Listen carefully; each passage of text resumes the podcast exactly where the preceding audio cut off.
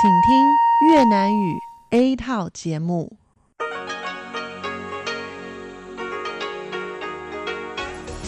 Đây là Đài Phát thanh Quốc tế Đài Loan RTI.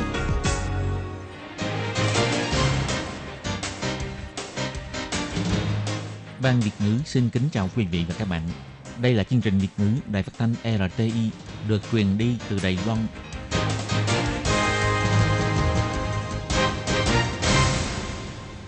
Lê Phương xin chào các bạn, các bạn thân mến. Hoan nghênh các bạn theo dõi chương trình Việt ngữ hôm nay, thứ hai ngày 6 tháng 7 năm 2020, tức ngày 16 tháng 5 âm lịch năm canh tí. Chương trình Việt ngữ hôm nay sẽ đem đến với các bạn các nội dung như sau. Trước hết là phần tin thời sự của Đài Loan, kế tiếp là bài chân đề, sau đó là các chương mục tiếng hoa cho mỗi ngày, tìm hiểu Đài Loan và bảng xếp hạng âm nhạc. Nhưng trước tiên, Lê Phương sẽ mời các bạn theo dõi phần tin thời sự của Đài Loan và trước hết là các mẫu tin tóm tắt.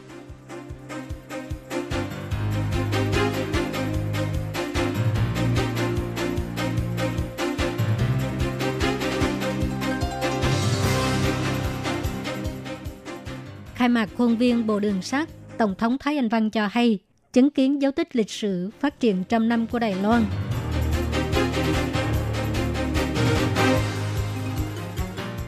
Đài Loan xuất hiện ca nhiễm đầu tiên lúc quá cảnh. Trang Nhân Tường cho hay, sự ảnh hưởng đối với Đài Loan là có hàng.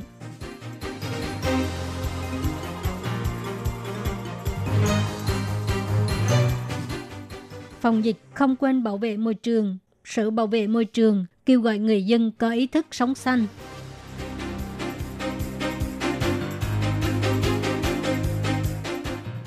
Bà mẫu người nước ngoài là người thân chứ không phải là người ở. Tạ Bội Dư kêu gọi các bạn trẻ hãy nắm bắt cơ hội.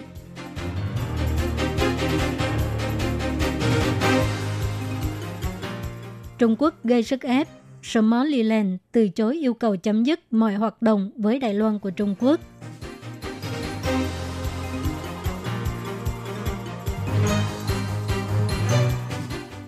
Mở cửa biên giới trong mùa hè để cứu ngành du lịch.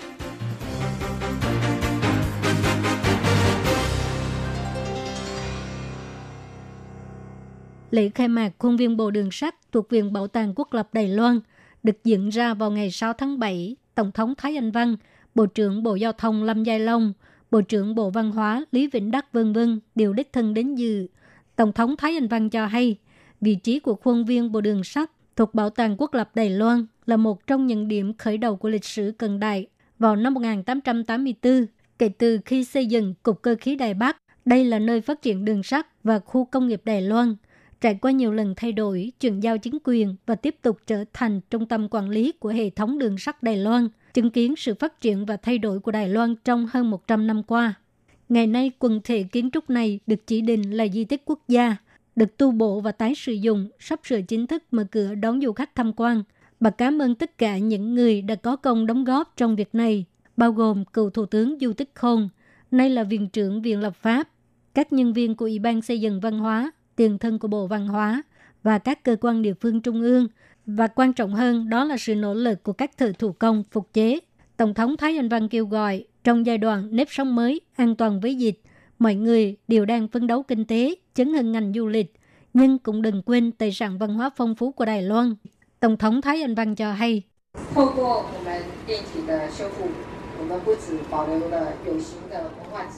Thông qua việc khôi phục thiết bị phần cứng, Chúng tôi không chỉ giữ lại tài sản hữu hình, mà còn thừa hưởng tài sản văn hóa liên quan đến kiến thức kiến trúc, nghề thủ công và thông tin văn hóa đường sắt.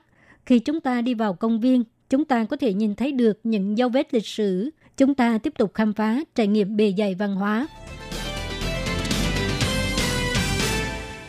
Một lao động Philippines lúc quá cảnh Đài Loan để đến Hồng Kông đã được phía Hồng Kông xác nhận nhiễm COVID-19 trở thành trường hợp xác nhận đầu tiên kể từ ngày 25 tháng 6, sau khi mở cửa cho du khách quá cảnh sân bay quốc tế Đào Viên.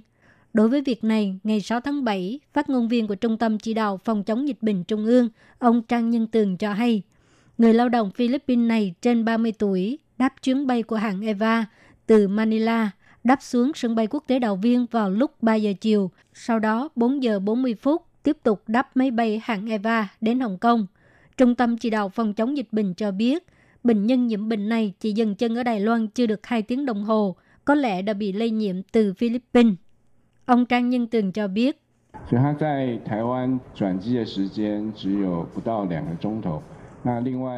anh ấy quá cảnh Đài Loan chưa được 2 tiếng. Mặt khác, trong quá trình quá cảnh, tất cả các hành khách đều có đeo khẩu trang. Sau khi đo thân nhiệt, do nhân viên mặt đất có đeo kính bảo hộ, găng tay và khẩu trang, dẫn họ đến khu vực xuất cảnh. Vì vậy, trong khoảng thời gian này, có lẽ cũng không có cơ hội đi mua sắm. Và lại, khi anh ấy đến Hồng Kông thì liền lập tức được kiểm nghiệm, cho nên anh ấy có lẽ đã bị lây nhiễm trước khi đến Đài Loan. Ông Trang Nhân Tường cũng cho hay, do thành viên tổ bay và nhân viên mặt đất từng tiếp xúc với người lao động này đều có làm tốt công tác bảo hộ liên quan, cho nên sẽ không bị đưa vào danh sách cách ly.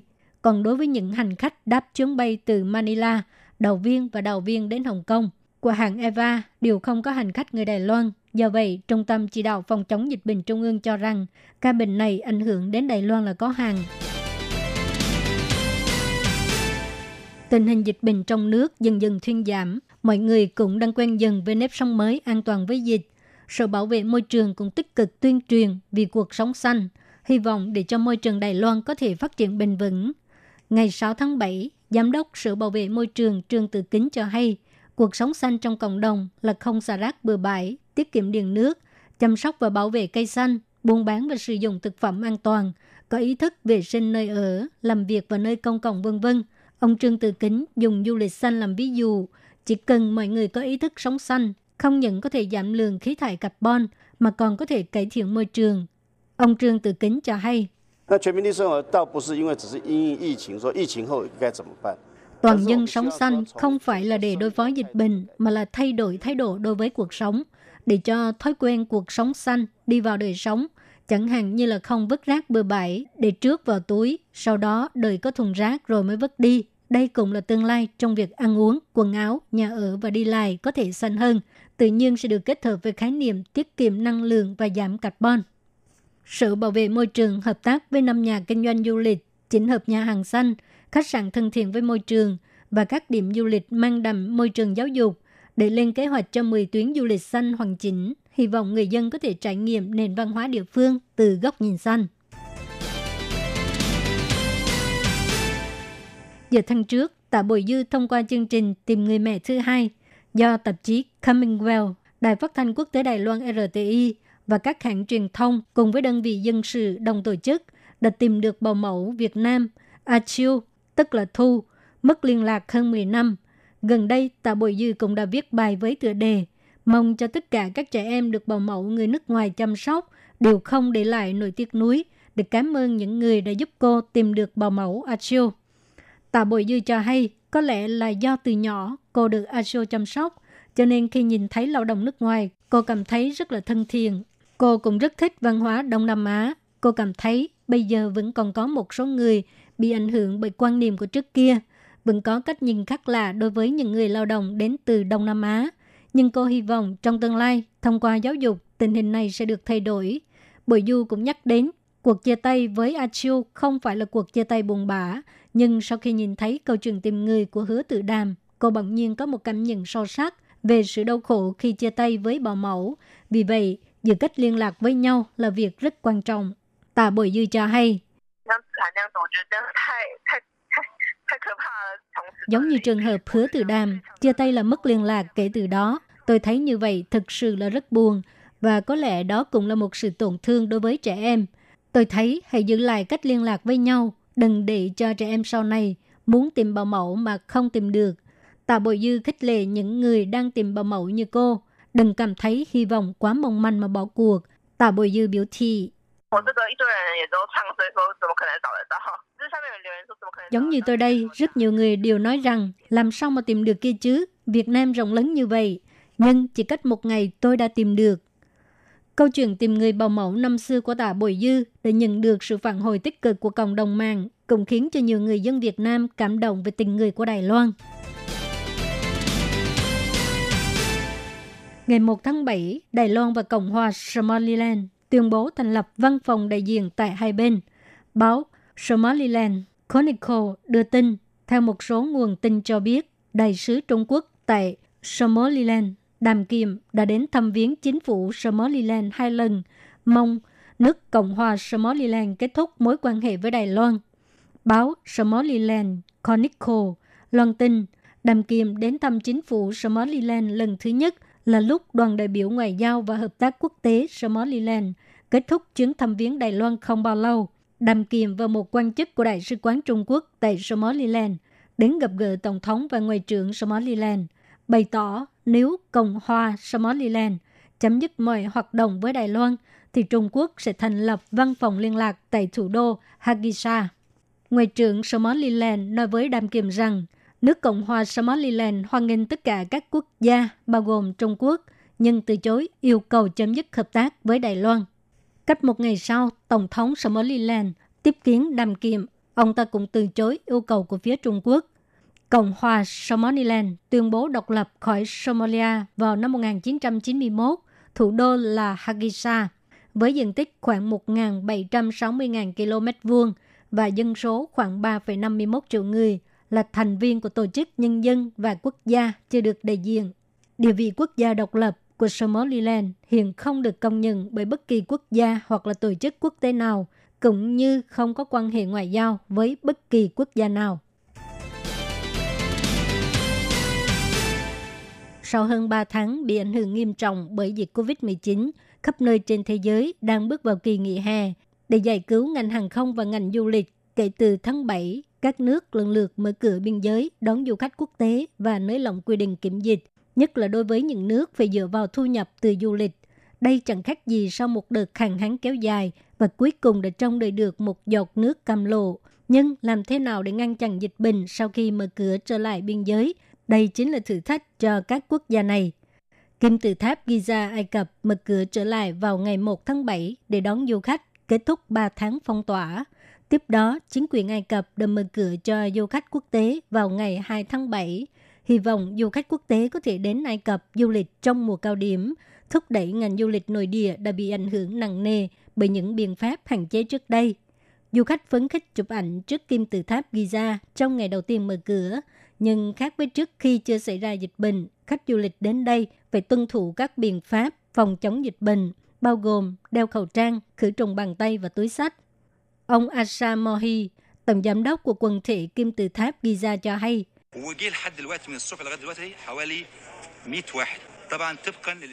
Chúng tôi đã đón 100 du khách và tất nhiên là tuân theo quy trình tiêu chuẩn do Bộ Y tế ban hành. Ngoài Ai Cập, Hy Lạp cũng là một nơi nghỉ mát nổi tiếng trên thế giới để dần dần mở cửa cho du khách quốc tế để chiếm lĩnh thị trường du lịch quốc tế trong mùa hè. Ngày 1 tháng 7, năm hòn đảo nghỉ mát nổi tiếng bao gồm đảo Sala đã trở thành khu vực đầu tiên của Hy Lạp mở cửa đón du khách quốc tế. Du khách có thể nhập cảnh Hy Lạp từ 14 sân bay trong khu vực. Để ngăn chặn dịch bệnh tay phát, du khách nhập cảnh cũng phải báo cáo thông tin cá nhân và tình trạng sức khỏe. Nếu cần thiết sẽ tiến hành xét nghiệm virus và cách ly. Không chỉ có Hy Lạp, kể từ tháng 7, các nước châu Âu khác cũng lần lượt mở cửa và nới lỏng các quy định nhập cảnh và kiểm dịch. Kể từ ngày 1 tháng 7, Liên minh châu Âu đã mở cửa biên giới với 14 nước, bao gồm New Zealand, Úc, Canada và Nhật Bản. Sau 3 tháng buộc phải ở nhà và đóng cửa biên giới, người dân, nhà kinh doanh du lịch và ngành hàng không đều rất chán chường. Hy vọng mùa hè sẽ mang lại hơi thở cho cuộc sống và nền kinh tế. Nhưng dịch bệnh trên toàn cầu vẫn chưa chấm dứt Mỹ thậm chí còn bị dịch bệnh hoành hành trở lại. Làm thế nào để làm tốt công tác phòng chống dịch bệnh trong khi mở cửa trở lại đường biên giới? Đây chính là một thử thách lớn đối với các quốc gia.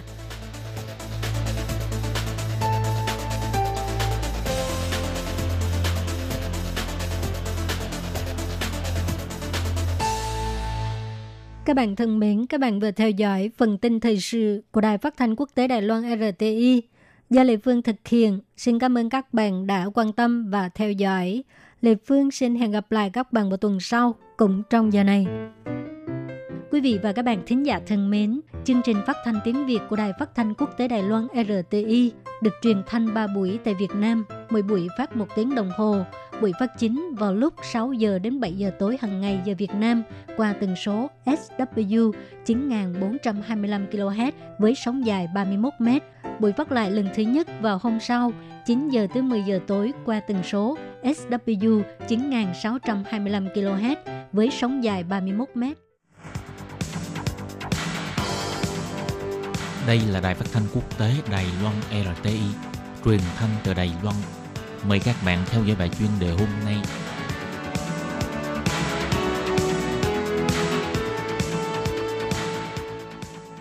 Thúy Anh xin kính chào quý vị và các bạn. Chào mừng các bạn cùng đến với bài chuyên đề ngày hôm nay.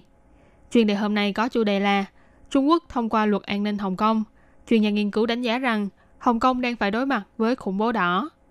Và sau đây mời các bạn cùng lắng nghe nội dung chi tiết của bài chuyên đề ngày hôm nay.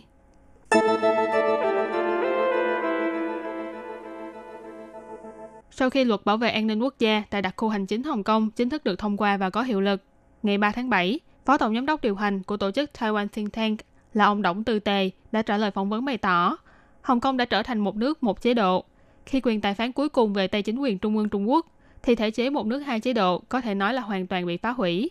Và cùng với sự tụt dốc về mức độ tự do tại Hồng Kông, đặc khu này sẽ khó mà thu hút nhân tài và nguồn đầu tư. Việc này sẽ dẫn đến hậu quả là Hồng Kông khó mà quay trở lại với những vinh quang và hào nhoáng của quá khứ.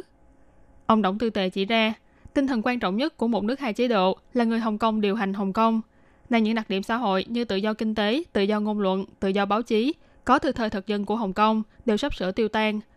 Ông Động Tư Tề nói, đơn giản mà nói là tất cả quyền tài phán cuối cùng đều về tay Trung Cộng. Cho nên một nước hai chế độ có thể nói là đã sụp đổ một cách hoàn toàn và triệt để. Nhiều đoàn thể mang tính chính trị của Hồng Kông đều đã tuyên bố giải tán. Ông Đổng Tư Tề bày tỏ, luật an ninh này ngoài ảnh hưởng đến việc đấu tranh giành tự do dân chủ của người dân Hồng Kông, sắp tới đây, người dân của đặc khu này còn sẽ bắt đầu bị hạn chế về nhiều mặt, tương tự như những gì đã diễn ra ở thời đại khủng bố trắng của Đài Loan.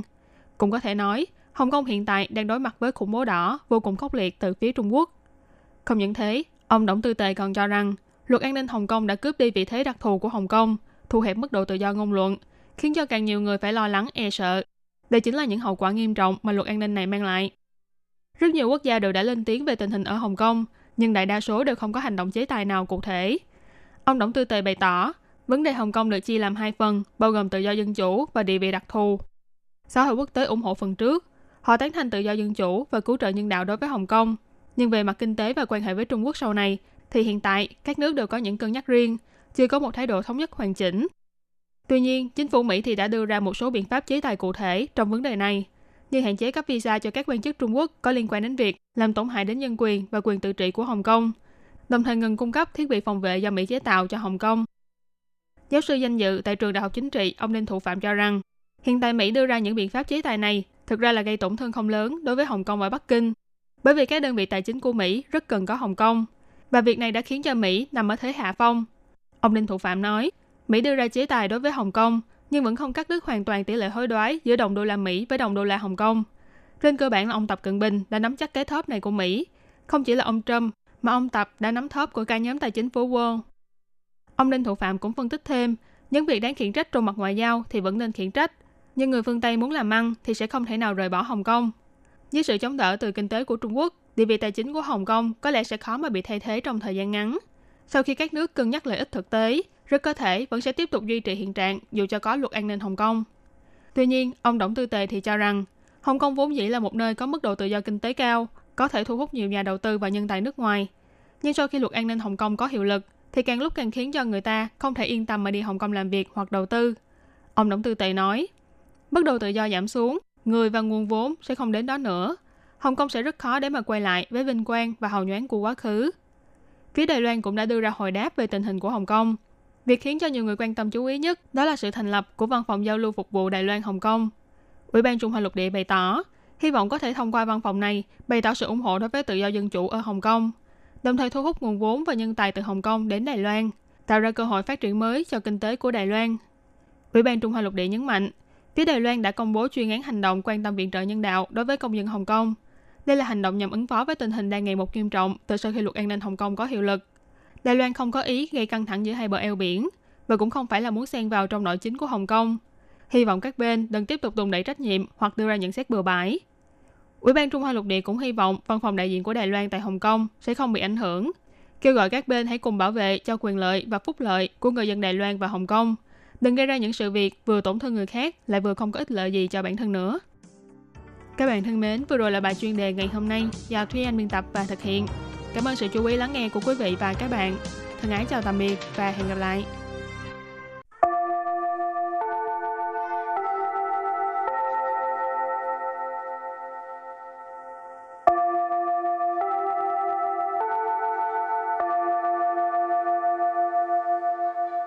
Xin mời quý vị và các bạn đến với chuyên mục Tiếng Hoa cho mỗi ngày do Lệ Phương và Thúy Anh cùng thực hiện.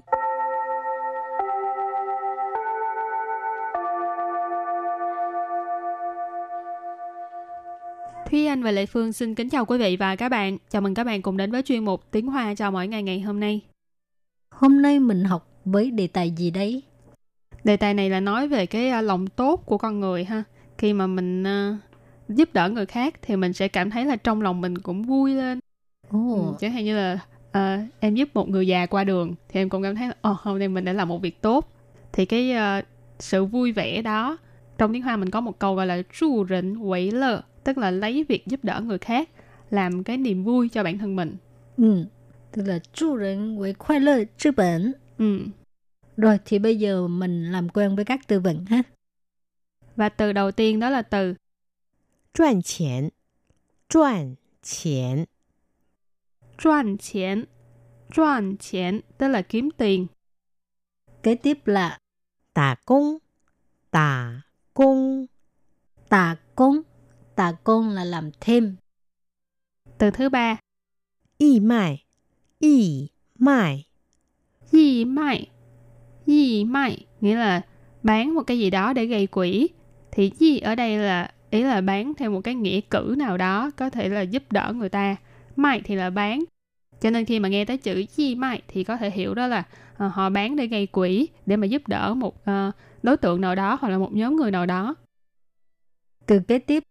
Sinh hoạt phí sinh hoạt phí sinh hoạt phí sinh hoạt phí tức là sinh hoạt phí chi phí sinh hoạt đó ha. Sinh hoạt là sinh hoạt đời sống. Phê là phê dương là chi phí. Rồi từ cuối cùng là cái từ mà hồi nãy Thúy Anh đã giới thiệu với các bạn ha, đó là chu rỉnh quỷ lợ. Chu rỉnh quỷ lợ. Chu rỉnh quỷ lợ. Chu rỉnh quỷ lợ, tức là lấy việc giúp người khác làm niềm vui cho bản thân mình. Rồi hôm nay những từ vựng nghe có vẻ rất là dễ ha. Ừ. Bây giờ mình làm quen với phần đối thoại nha.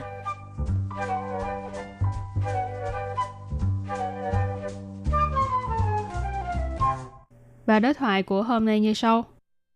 这么认真赚钱呀，又是打工又是义卖的。打工赚的是自己的学费，义卖赚的是别人的生活费。这么忙，小心累坏自己。助人为乐，虽然累，但我很开心。 Sau đây xin giải thích câu đầu tiên của đối thoại. Câu đầu tiên đó là 这么认真赚钱呀，又是打工又是义卖的。这么认真赚钱呀，又是打工又是义卖的。这么认真赚钱呀，又是打工又是义卖的。Câu này có nghĩa là chăm chỉ kiếm tiền vậy à, vừa đi làm thêm còn đi bán gây quỷ nữa. Trơm là như thế này, rinh trên là chăm chỉ, nghiêm túc. Choan tiền là kiếm tiền, cho nên cái vế đầu tiên, trơm rinh trên choan tiền ạ. Ý là một cái câu hỏi nói đùa là chăm chỉ kiếm tiền vậy à. Còn vế sau thì chúng ta có thể thấy cái uh, cú pháp là dâu sư sầm sầm rồi dâu sư sầm sầm ý là vừa A rồi vừa B. Ở đây dâu sư tả công, dâu sư di mại tả công thì là làm thêm y mai thì là bán gây quỹ cho nên vừa làm thêm rồi còn vừa bán gây quỹ nữa Câu thứ hai, 打工赚的是自己的学费，义卖赚的是别人的生活费。打工赚的是自己的学费，义卖赚的是别人 的生活费。打工赚的是自己的学费，义卖赚的是别人的生活费. Câu này có nghĩa là à, mình đi làm thêm là để à, kiếm tiền mà nộp à, học phí cho mình. còn à, bán gây quỹ á, thì là để à, kiếm tiền cho cái phí sinh hoạt của người khác. Tà công hồi nãy học rồi làm thêm.赚的是自己的学费tức là à, kiếm được tiền là để đóng học phí cho bản thân mình ha. Thuế phê là học phí sư chỉ là bản thân mình. Y mai choan tờ tức là những cái tiền kiếm được à, từ cái việc bán gây quỹ á, sư bịa rịnh tờ sinh hoạt phê. Có nghĩa là cái tiền bán gây quỹ á, là à, dùng cho cái à, phí sinh hoạt của người khác. Bịa rịnh là người khác. Còn à, sinh hoạt phê hồi nãy cái phần từ vựng mình có học qua đó là sinh hoạt phí. Ừ, cho nên cả hai cái đều là kiếm tiền ha, nhưng mà một cái là vì bản thân, một cái là vì người khác. Rồi câu kế tiếp. 这么忙，小心累坏自己。这么忙，小心累坏自己。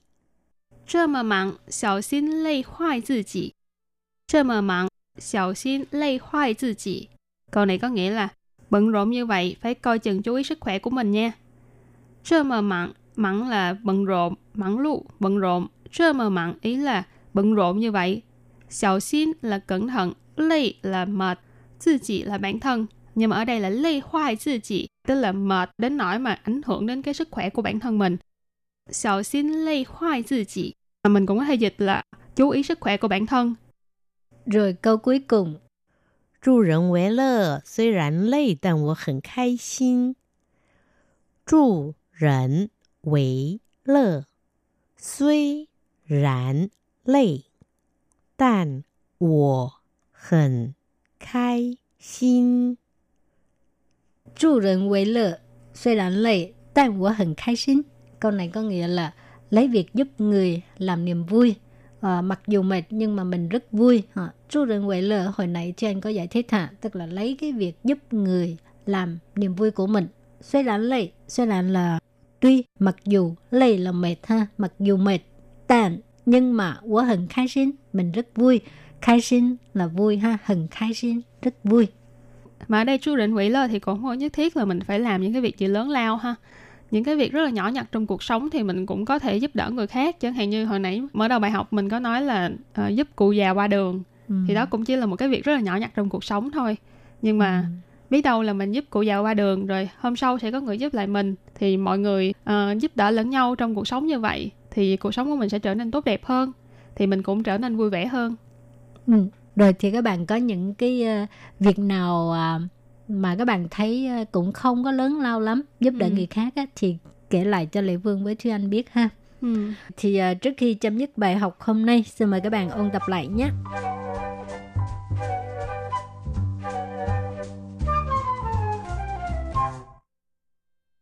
赚钱，赚钱，赚钱，赚钱 tức là kiếm tiền. 打工，打 công tà công tà công là làm thêm y mai y mai y mai y mai nghĩa là bán một cái gì đó để gây quỹ sinh hoạt phí sinh hoạt phí sinh hoạt phí sinh hoạt phí tức là sinh hoạt phí chi phí sinh hoạt đó ha 助人为乐助人为乐助人为乐 tức là lấy việc giúp người khác làm niềm vui cho bản thân mình. Và đối thoại của hôm nay như sau. 这么认真赚钱呀，又是打工又是义卖的。Câu này có nghĩa là chăm chỉ kiếm tiền vậy à, vừa đi làm thêm còn đi bán gây quỹ nữa.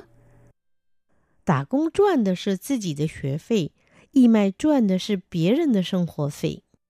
câu này có nghĩa là à, mình đi làm thêm là để à, kiếm tiền mà nộp à, học phí cho mình còn à, bán gây quỹ á, thì là để à, kiếm tiền cho cái phí sinh hoạt của người khác. 这么忙，小心累坏自己。Câu này có nghĩa là bận rộn như vậy phải coi chừng chú ý sức khỏe của mình nha.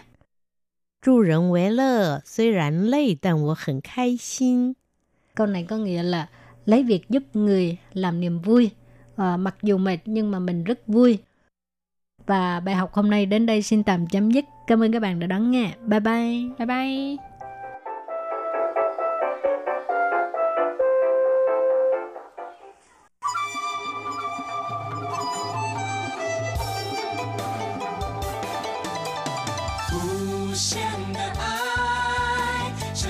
世界传开永恒的关怀。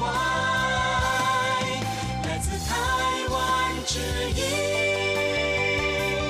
RTI。Quý vị đang đón nghe chương trình Việt ngữ Đài RTI truyền thanh từ Đài Loan.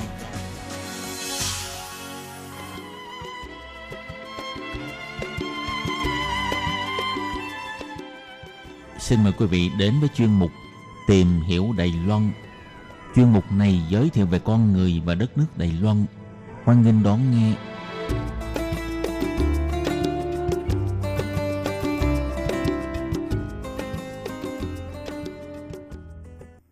Các bạn thân mến, Hải Ly xin chào các bạn. Hoan nghênh các bạn đến với chuyên mục tìm hiểu Đài Loan vào thứ hai đầu tuần. Thưa các bạn, Đài Loan là một quốc gia có trình độ y tế tương đối phát triển. Ngoài ra Đài Loan cũng là quốc gia có hệ thống công nghệ thông tin rất tiên tiến. Và kết hợp hai mảng này với nhau thì à, Đài Loan đã có những ứng dụng rất mới trong chăm sóc, theo dõi sức khỏe cho người bệnh. Mà cụ thể là chăm sóc từ xa đối với bệnh nhân tiểu đường. Vậy trong chuyên mục hôm nay, Hải Ly xin giới thiệu với các bạn về mô hình hệ thống chăm sóc từ xa đối với bệnh nhân tiểu đường của Bệnh viện Cơ đốc giáo Trường Hóa. Mời các bạn cùng theo dõi nhé.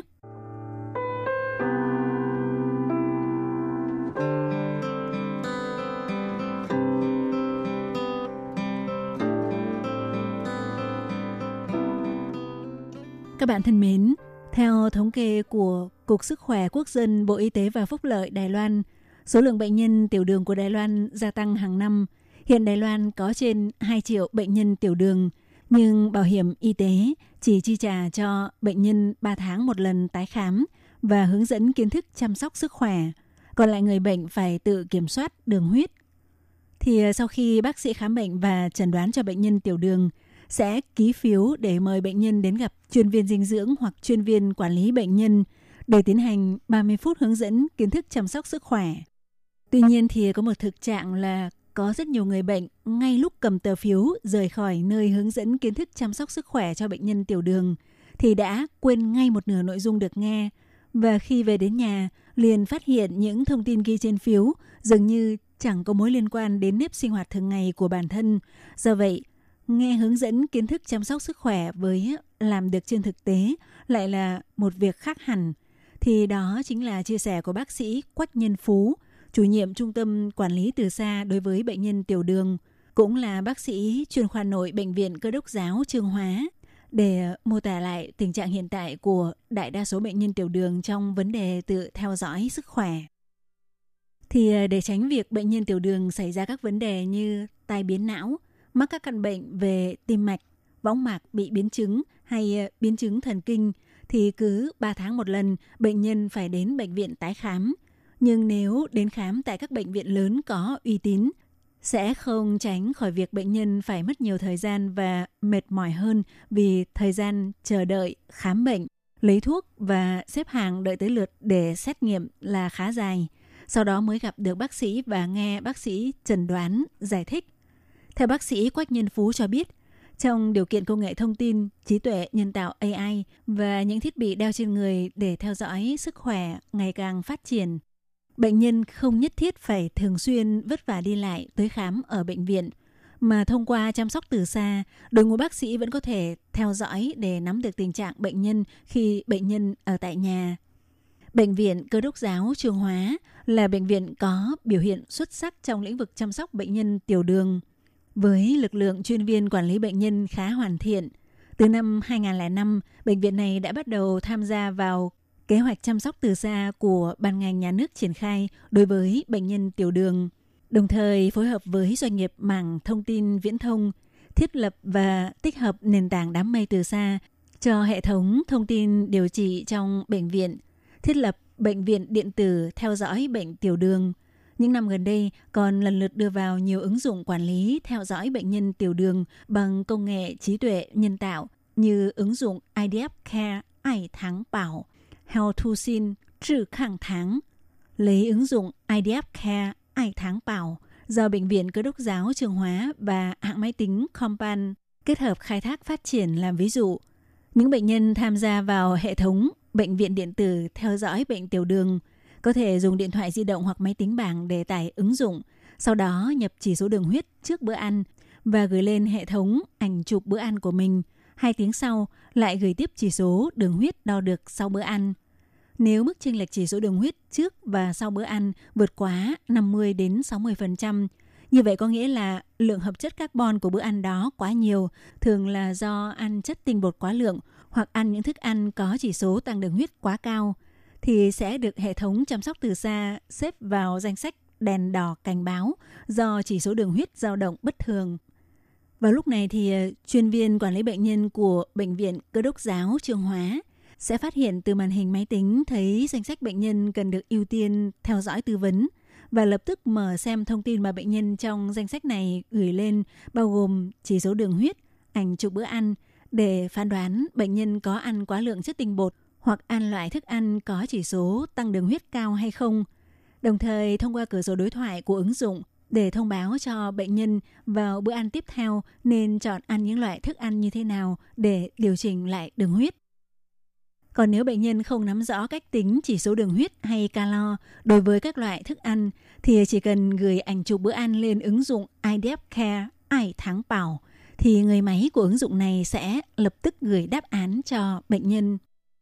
Và mặc dù người sử dụng hệ thống bệnh viện điện tử theo dõi bệnh tiểu đường của bệnh viện cơ đốc giáo trường hóa phải trả phí, nhưng nó đem lại lợi ích thực sự cho người dùng. Thì ờ, hiện tại, hệ thống bệnh viện điện tử theo dõi bệnh tiểu đường áp dụng người dùng phải trả phí. Mỗi một bệnh nhân một tháng phải trả 500 đài tệ. Hiện tại có khoảng 100 người sử dụng hệ thống này để tham gia vào phương án chăm sóc sức khỏe từ xa, gồm các đối tượng bệnh nhân như người kiểm soát kém chỉ số đường huyết, người bị tiểu đường khi có thai, người thuộc nhóm mắc hội chứng chuyển hóa trao đổi chất, nhóm bị béo phì và nhóm đối tượng tam cao gồm huyết áp cao, đường huyết cao và máu mỡ cao. Theo bác sĩ Quách Nhân Phú cho biết, thông thường nếu bệnh nhân có động cơ tự kiểm soát không chế đường huyết tốt, lại có người nhà hỗ trợ, thì à, can thiệp bằng chăm sóc theo dõi sức khỏe từ xa rất dễ đạt được hiệu quả. Cũng theo bác sĩ Quách Phú Nhân cho biết, Bệnh viện thông qua việc theo dõi chăm sóc từ xa đối với bệnh tiểu đường có thể hỗ trợ người bệnh nắm được tình trạng biến chứng đường huyết trong lúc ở tại nhà, đồng thời thông qua tư vấn trực tuyến hoặc qua điện thoại, giúp bệnh nhân không cần phải đến bệnh viện vẫn nhận được lời khuyên về chế độ ăn uống có tính chuyên môn để giúp khống chế đường huyết. Ngoài ra, để phù hợp cho nhiều đối tượng người dùng, bởi vì có nhiều người bệnh cao tuổi không quen sử dụng ứng dụng app thì ờ, chuyên viên quản lý bệnh nhân của bệnh viện sẽ chuyển sang dùng điện thoại để bổ sung. Và ngoài sử dụng nền tảng chăm sóc từ xa đối với bệnh tiểu đường giúp cho bệnh nhân có thể hình thành khả năng tự chăm sóc bản thân thì ờ, ngoài ra bệnh viện cũng còn kết hợp với trang fanpage Trung tâm Quản lý Sức khỏe Bệnh viện Cơ đốc giáo Trường Hóa để giới thiệu những kiến thức về bệnh tiểu đường một cách dễ hiểu đến với mọi người, bao gồm thông tin, video và hoạt động hướng dẫn kiến thức về bệnh tiểu đường để tương tác và giải đáp thắc mắc của mọi người. Trang fanpage này vào tháng 7 năm ngoái đã lập kỷ lục về lượt truy cập với 7 triệu lượt. Thưa các bạn, Đài Loan đã trở thành quốc gia già hóa dân số. Ngoài những người sinh sống tại khu vực thành thị, những bệnh nhân sinh sống tại nông thôn hay các khu vực xa xôi bị mắc các căn bệnh mãn tính như bị tiểu đường, bị huyết áp cao, do điều kiện sức khỏe của bản thân không tốt, cộng thêm yếu tố giao thông đi lại bất tiện, lại càng cần tới dịch vụ chăm sóc sức khỏe từ xa kiểu hai luồng, trần đoán offline và giám sát theo dõi online. Đây cũng là một mô hình hỗ trợ chăm sóc y tế khá tốt mà Đài Loan đang có hướng sẽ nhân rộng hơn trong tương lai. Hy vọng có thể thông qua đội ngũ chăm sóc y tế từ xa để giúp rất nhiều người cao tuổi của Đài Loan có thể già đi và an tâm sinh sống ngay trên mảnh đất quê hương của mình. Các bạn thân mến, chuyên mục tìm hiểu Đài Loan hôm nay giới thiệu về mô hình chăm sóc y tế từ xa đối với bệnh nhân tiểu đường của Bệnh viện Cơ đốc giáo Trường Hóa cũng xin được khép lại tại đây. Hải Ly xin cảm ơn các bạn đã quan tâm theo dõi. Thân ái, chào tạm biệt các bạn. Bye bye. Quý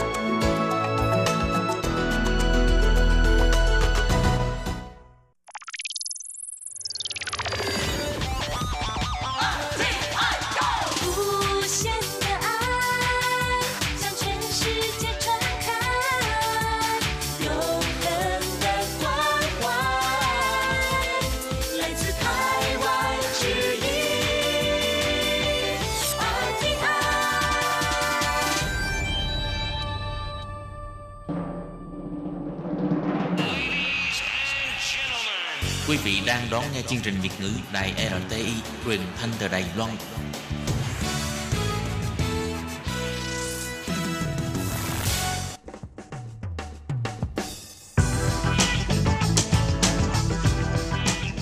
Các bạn đang lắng nghe chuyên mục bảng xếp hạng âm nhạc được phát sóng vào thứ hai hàng tuần. Đây là một chuyên mục hứa hẹn sẽ mang đến cho các bạn những ca khúc và những album thịnh hành nhất, nổi tiếng nhất trong làng nhạc hoa ngữ. Nào bây giờ thì hãy gác bỏ lại tất cả những muộn phiền và cùng lắng nghe bảng xếp hạng âm nhạc cùng với Tường Vi.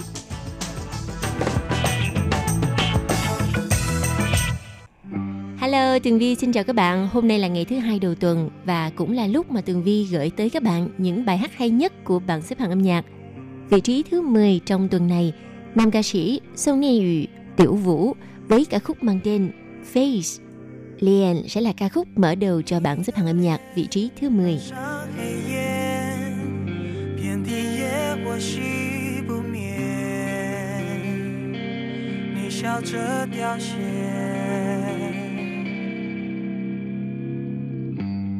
看大海淹没家园，要流多少泪，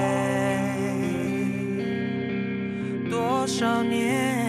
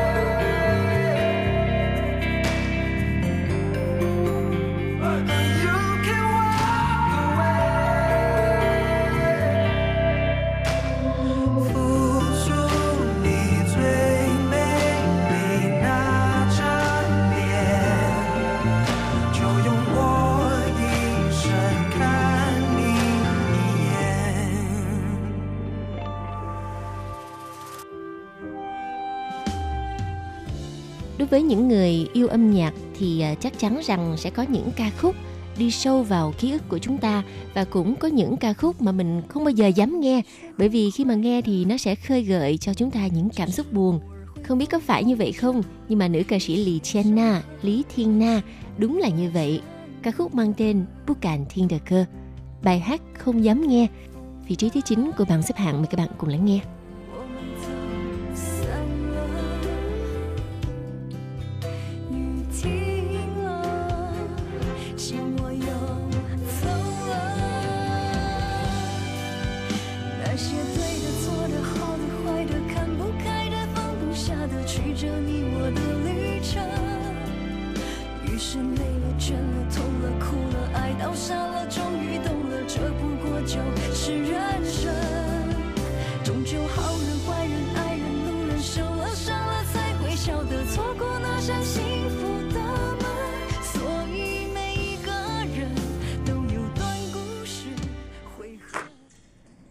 Vị trí thứ 8 trong tuần này là một bài hát mang phong cách rap, một sáng tác mới của nam ca sĩ Ú Khơ Chuyện, Ngô Khắc Quần.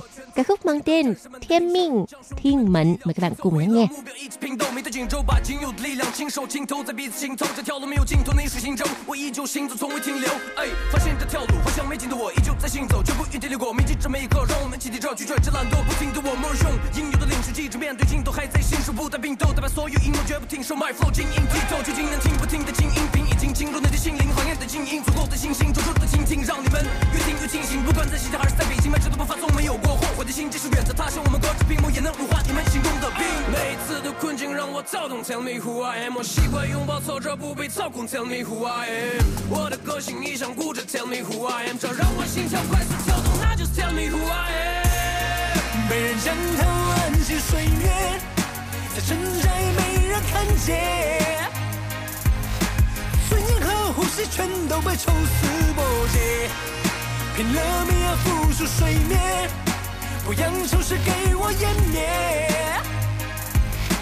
流着血让我清楚知道生 who 生 I 痛就得扛到。最后一秒，哪怕韧带撕裂，原谅我目中无人，忽略一切的态度，导致你直接被我肆虐，叫我 King Machine，直接杀进野区，无所畏惧，吞噬所有的输给你最后的报。这个相对的三岔口，随便三九的拿什么半价扣？你不敢插手，只能转下游，找不到任何办法就只能在塔下干发照。So you know my bro，where you gonna go？滚浪四周无路可走，只能够吹下头瑟瑟发抖。没有任何挫折将我击退，我将后方的福把握每个机会，把他们击碎，哪怕身体疲惫，那也绝对不会轻易将我击退。天天积累的 power 只陪我击溃所有的诋毁，这意味着我绝对不再沉睡，像个梦社会，让你万念俱灰。没人 jan 探万些岁月，在城寨没人看见，尊严和呼吸全都被抽丝剥茧，拼了命要浮出水面，不让丑事给我湮灭。流着血让我清楚知道 who I 每一 am 天的困境让我躁动，Tell me who I am，我习惯拥抱挫折，不被操控，Tell me who I am。我的个性一向固执，Tell me who I am，这让我心跳快死跳动，那就是 Tell me who I am。不对片空，不知音乐去向何方，这世界本来就不。 Và ca khúc ở vị trí thứ 8 quá sung phải không nào các bạn? Bây giờ thì mình nhẹ nhàng chút xíu với bài hát giành được vị trí thứ 7 Meet Happiness, Duy Jian Khoai Lơ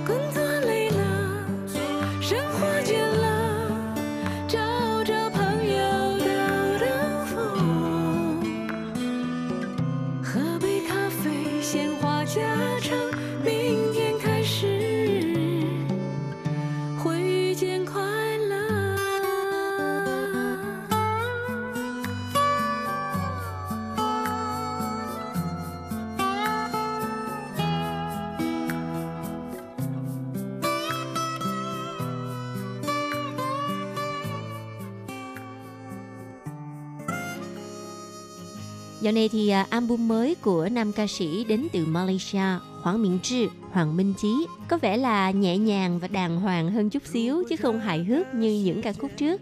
Mời các bạn cùng lắng nghe bài hát mang tên Keep Going. Ca khúc đã giành được vị trí thứ 6 với giọng hát của Hoàng Minh Trí, Hoàng Minh Chí. 的关系，因为这个世界太多虚伪的感情，太多你爱我，我爱你，不 爱就荒废丢弃，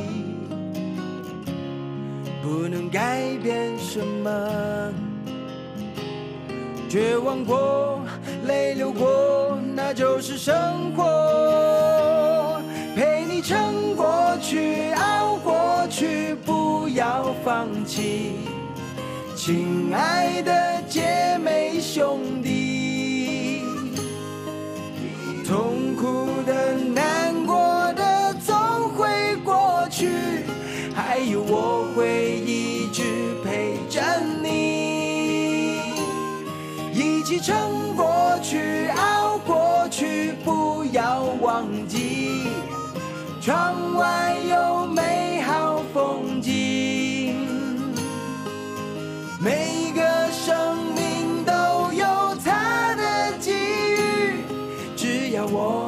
们勇敢走下去。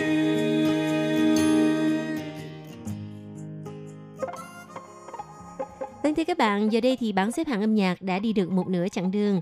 Bây giờ là sự xuất hiện của ca khúc ở vị trí thứ 5, Red Angel, Thiên thần đỏ với giọng hát của nữ ca sĩ Su Zi Chen, Thư tử thần. Mời các bạn cùng lắng nghe.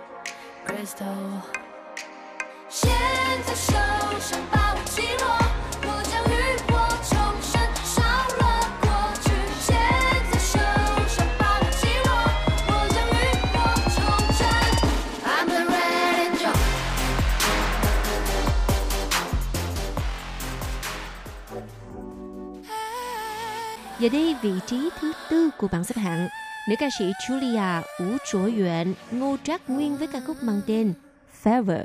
Mời các bạn cùng lắng nghe.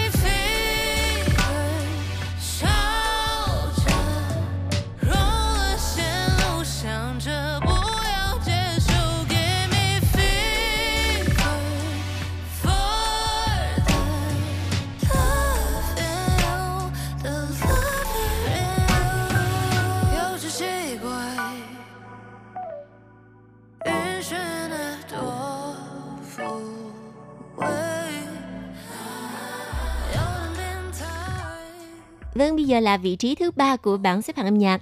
Nì tại wo de ai chính lì, You and Me, giọng hát của nam ca sĩ Tu Đỡ Huệ, Đỗ Đức Vĩ. Mời các bạn cùng lắng nghe nhé.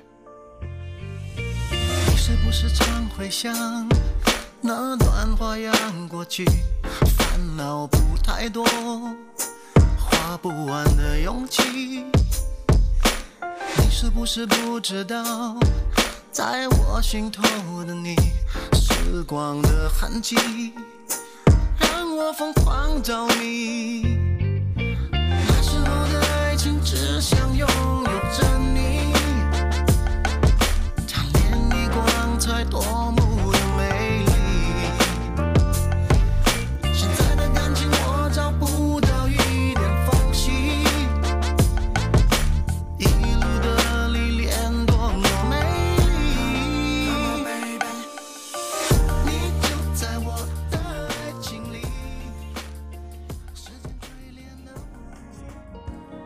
xin chúc mừng cho nữ ca sĩ trẻ Trương Nghi Nộng, Trịnh Nghi Nông với bài hát mang tên Monsters Me. Giao quay Rịnh Chen đã giành được vị trí Á quân trong tuần này.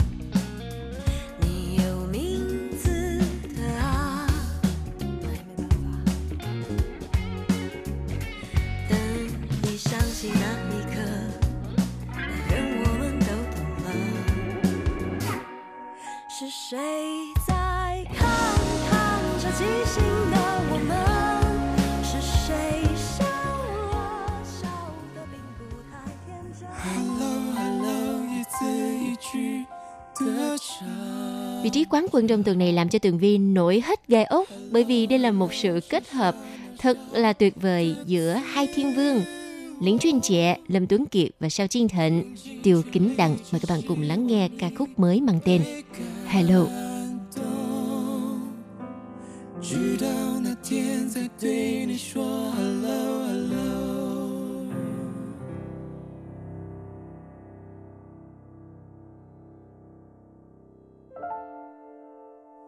为你歌唱的歌手，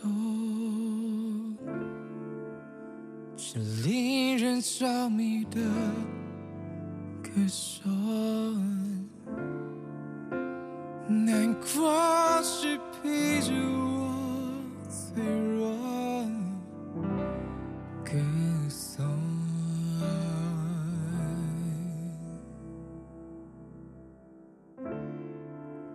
中心。